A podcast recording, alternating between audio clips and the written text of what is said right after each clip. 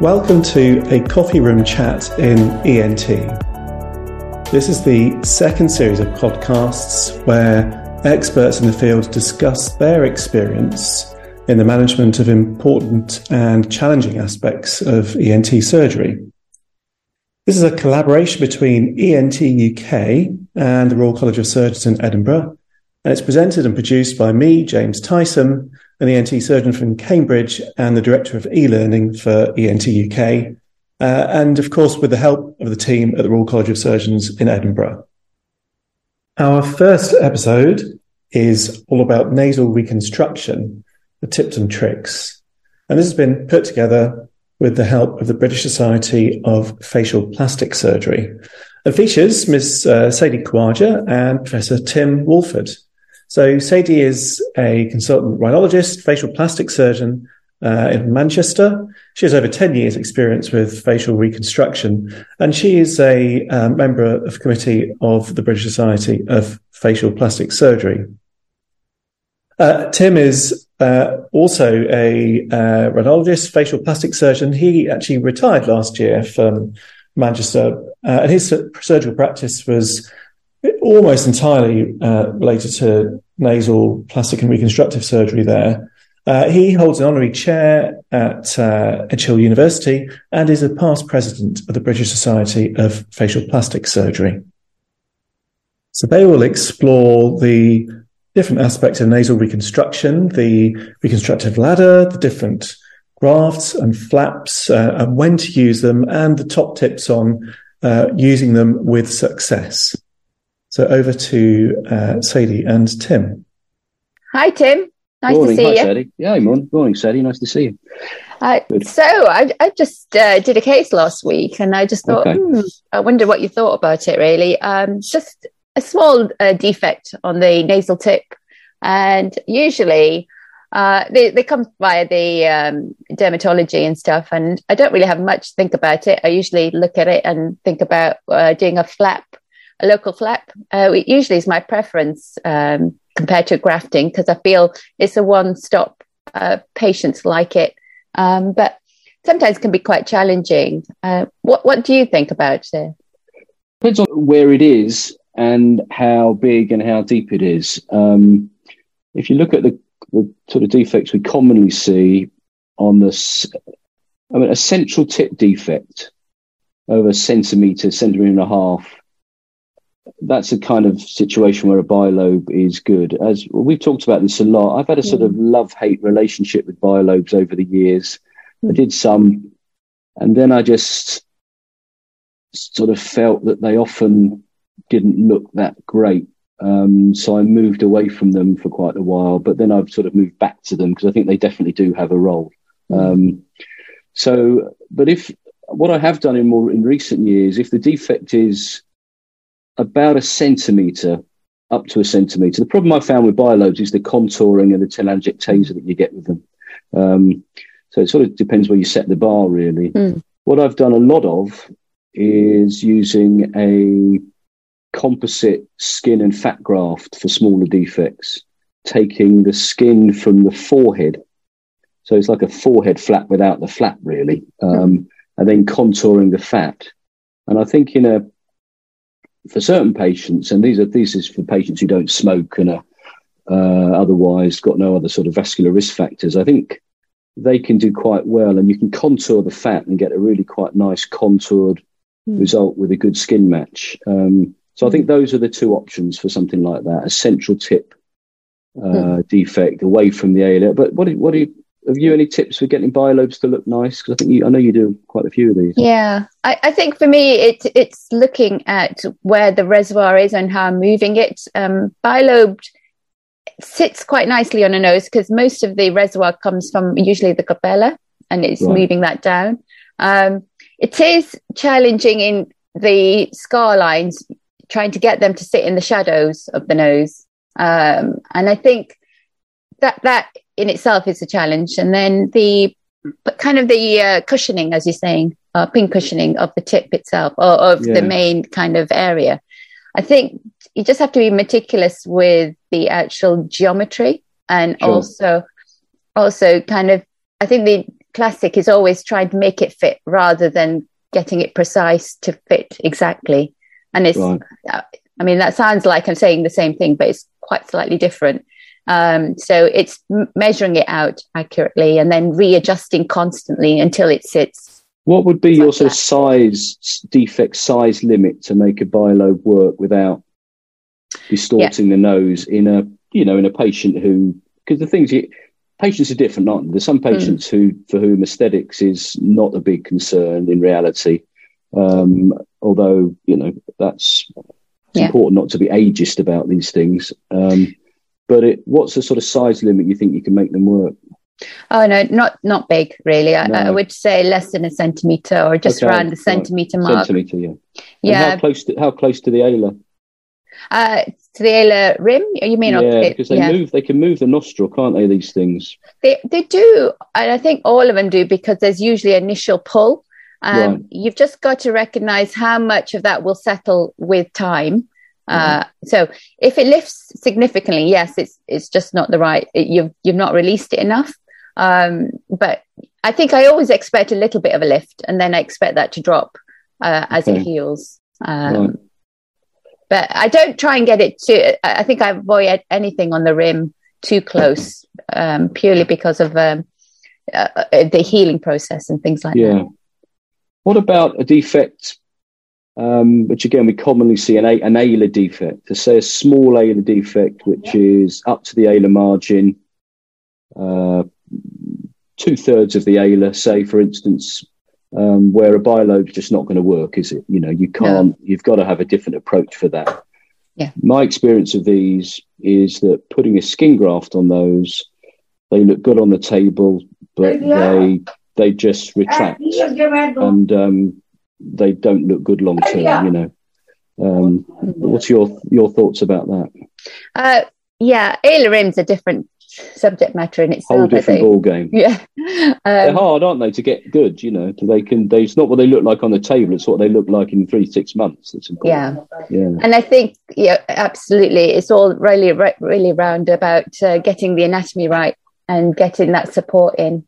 Um, so, I think that moves us into that realm of cartilage uh, harvesting, possibly. It does, I think, because if you've, I think if you've got a defect down to the alar margin or clo- even close to it, you need to be able to put cartilage in there, mm. even if the inner lining's intact. Yes. If the inner lining's intact, people are tempted. They think, "Oh, we can get away with just putting skin on it." It's mm. not going to work. It's all going to retract. You have to mm. put cartilage in. Yeah. Mm. Um, yeah. What sort of cartilage grafts? And I, I've again, I've changed over the well, changed pretty quickly, if I'm honest, and I I used to I used to use septum for some of these cartilage grafting cases, but now I must admit I just move very quickly to just go straight for ear cartilage because of its curvature and its it's more it just handles nicely. And so I had almost always use it, almost always use ear cartilage for reconstructions when I need them. Oh, I completely agree. I think yeah. the ear cartilage is just far superior. Uh, just the yeah. contours of the choice is so huge. You know, you can take it from all different aspects, from the conchal bowl, I even, you know, from just uh, uh, above or below, um, around the edges of the cartilage as well, you can use and turn it around. I mean, I think the kind of choice is unlimited and the quality is such difference. I mean, it's different type of cartilage anyway, uh, yeah. and it's great for augmenting. I mean, the reality, not... the, rea- the reality is, if you take, if you do it regularly, and you, and you do it carefully and you have good technique, mm. you know, done it hundreds of times between us. It's not the chance of having a serious problem with ear cartilage grafting is tiny, isn't it? It's not really something. I mean, I've I've I can, I've never had a keloid ever from a no. taking cartilage from, uh, laterally, and um, I've almost never had a problem with it. So it's very straight. It's very safe and straightforward. I, I think you have to be meticulous about the um, kind of wound care afterwards. So uh, I, I do I put agree. in uh, kind of a supported um, dressing in there, stitched yeah. in uh, okay. for a week.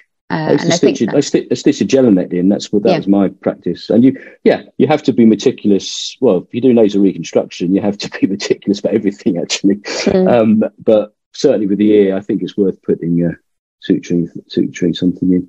This is a good chance just to bring up something which I've um, talked a lot about over the years. Well, I think there is a big range of opinion, and I accept that about composite grafting mm. uh, because a lot of uh, people, when they see a small defect at the alar rim, uh, like think about using a composite ear and cartilage graft.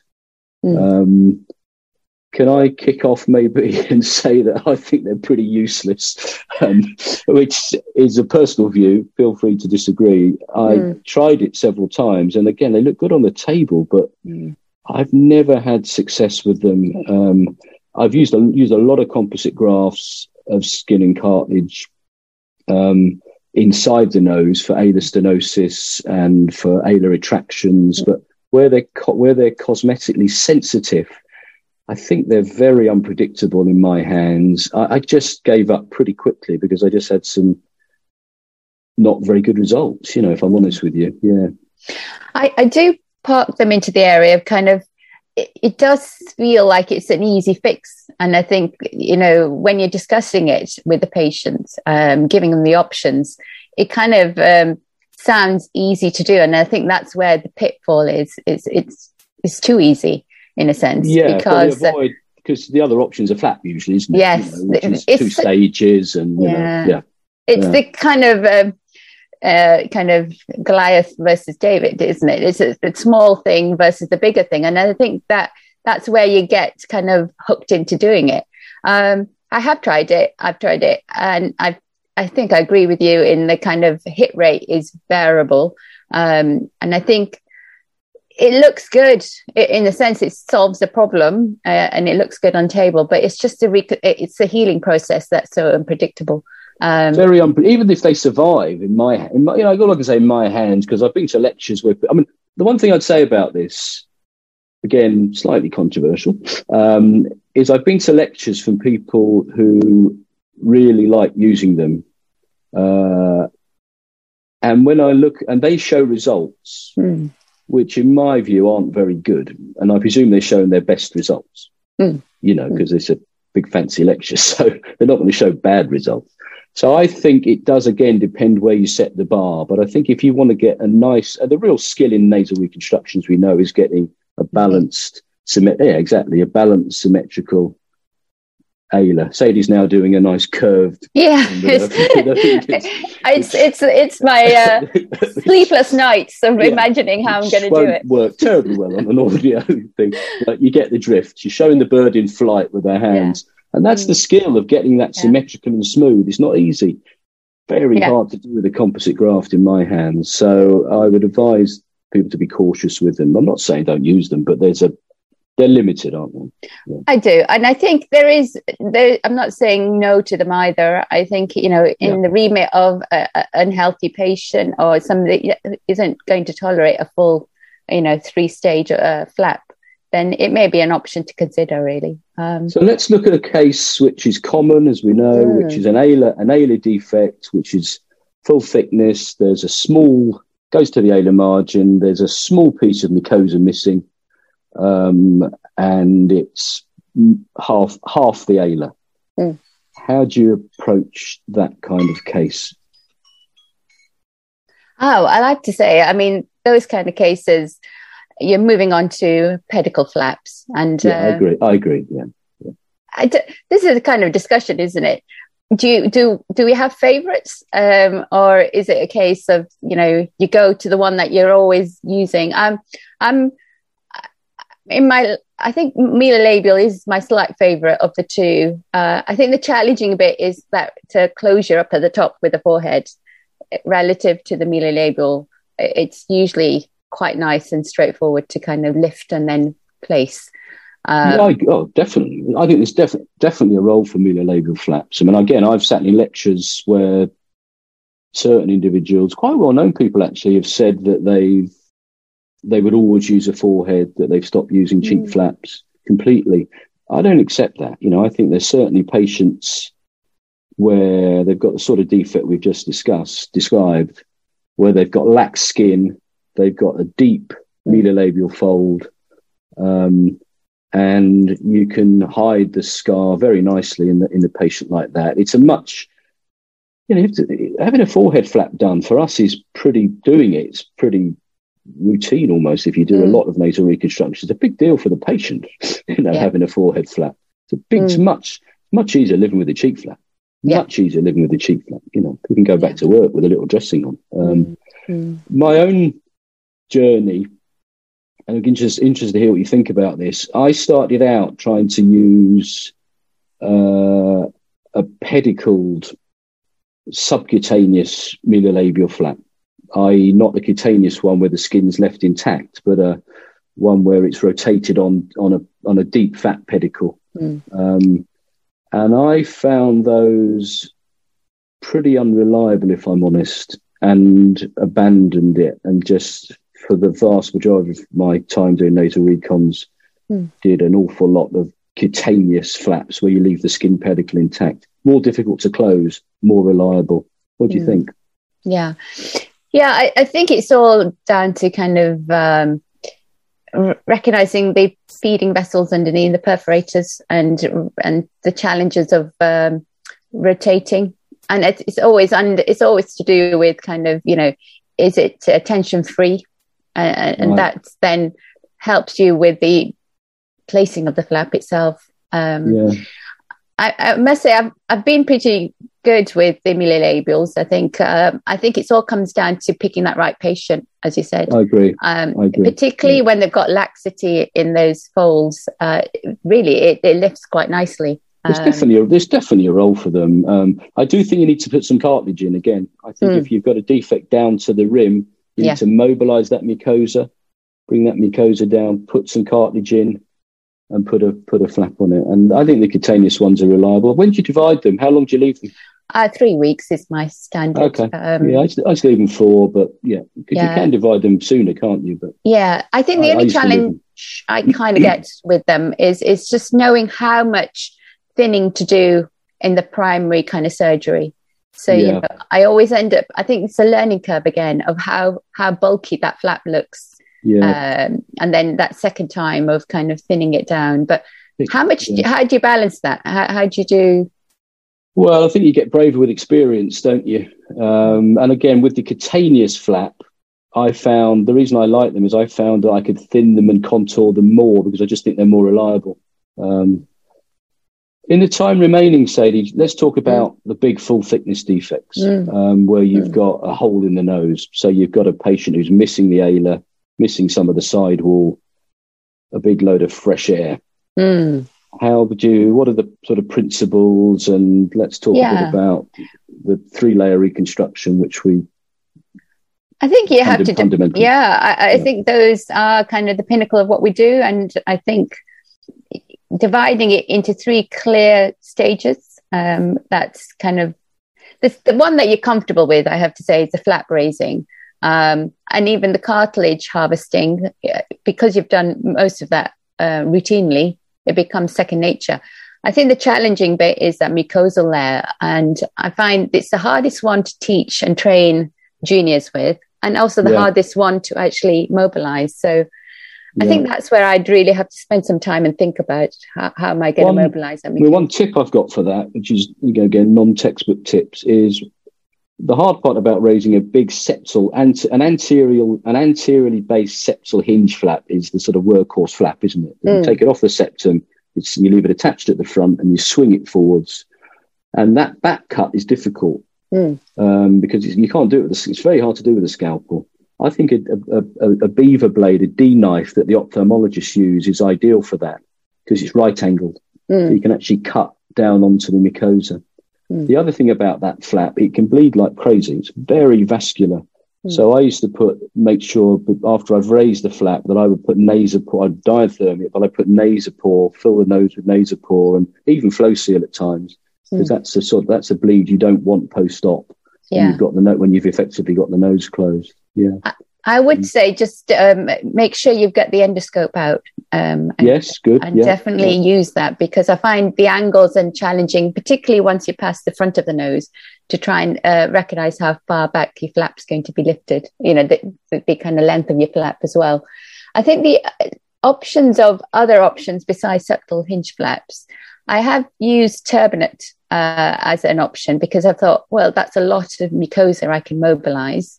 Okay. Um, it, the challenge is just getting the orientation right. So it, it works quite well to the roof uh, of the nose, uh, mobilizing it upwards.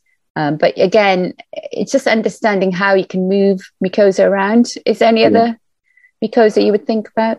No, I, I, I, think it's difficult. You can use a skin turn. You can also use skin turn down flaps as well. Um, mm, yes. So we put the cartilage in. The key to the cartilage, as we know, is to make it non anatomical and bring it right down to the alar margin. Um. And then in this situation, you need to cover it with a forehead flap. If the if the defect goes onto the cheek, bring the cheek skin forwards so you're reconstructing the cheek separate from the nose. You don't want to put a lap. The forehead flap shouldn't extend onto the uh, onto the cheek. Any tips, you know, for the forehead flaps? There's they're very they're very a very reliable flap, aren't they? Yeah. They are. I think it's the closure for the scar. It just um, being meticulous about that. Absolutely, yeah. I think that's yeah. the thing that they will notice. Um, and I think the challenge, uh, the biggest challenge I've had to this day, even, is taking the flap round the rim um, and closing it. I mean, attaching it into the into the nasal cavity itself. Yeah, my advice there is to not attempt to roll the flap. It's trying like trying to roll a phone book. Mm. I would what I would do is bring the mucosa over, attach the flap directly to the mucosa round the cartilage. Mm. Appreciate you bringing mucosa more caudally and into the nose, which is not anatomically normal, but that doesn't cause a problem. I've done it hundreds of times and it, mm. it heals very, very nicely. Yeah. Um, and they don't, people talk about them having a mucosal drip and uh, mucus drip and things like that. I've never seen that. And if you look at the nose mm. a few months later, it almost beca- met, undergoes metaplasia, becomes like skin. Um, mm. That's that's a tip I'm going to take away today. Oh, actually. definitely, yeah. Uh, a few yeah. other few other little tips about because um, we're sort of running out of time. I'm aware of that. Yeah. Um, flies by twenty minutes. Yeah, um, uh, other things I've learned over the years. Um, I think that uh, one temptation when you start is to make the flaps too wide. Mm. A centimetre and a half is about right for a forehead. Do you agree with that? Yes, absolutely. Yeah, because if you make them too wide, they just don't rotate. Rotate them to get the raw surface away from the eye. And when I started, I was very nervous about diatherming these flaps, but you can diathermize the flap. It doesn't it never causes a problem. And I use FloSeal now. Just mm. to put FloSeal on every flap. flap's made a huge difference. Yeah, you know, it's much better. And I think that the thing actually, the the post op, the main complaint is usually around the ear. So again, just being meticulous about that uh, dressing. Yeah uh, and making sure that's nice and dry when, when the patient's waking up. Uh, and when, do, when, when do you divide a forehead? Yeah, again, same. I would say about the three week window. Okay. Um, yeah, I used to leave them. I used to leave them four because I just felt leaving a little bit longer, which is a little more more for the patient. I, I appreciate that, but I felt I was able to. They're a bit less vascular at that point, and I used to find I was able to contour them more effectively and get them to inset more, more accurately if I left them that little bit longer. And also, if you have a full thickness defect, I would divide. I was much more comfortable dividing the mucosa at the same time at four weeks. I do them yeah. both together. Yeah. Yeah, I, I just you know. Yeah, I, I find the patients yeah. dictate it a little. I think they get frustrated. Yeah. They, get, they do get fed up. Yeah. yeah. so I think uh, by that time, I think that's usually enough.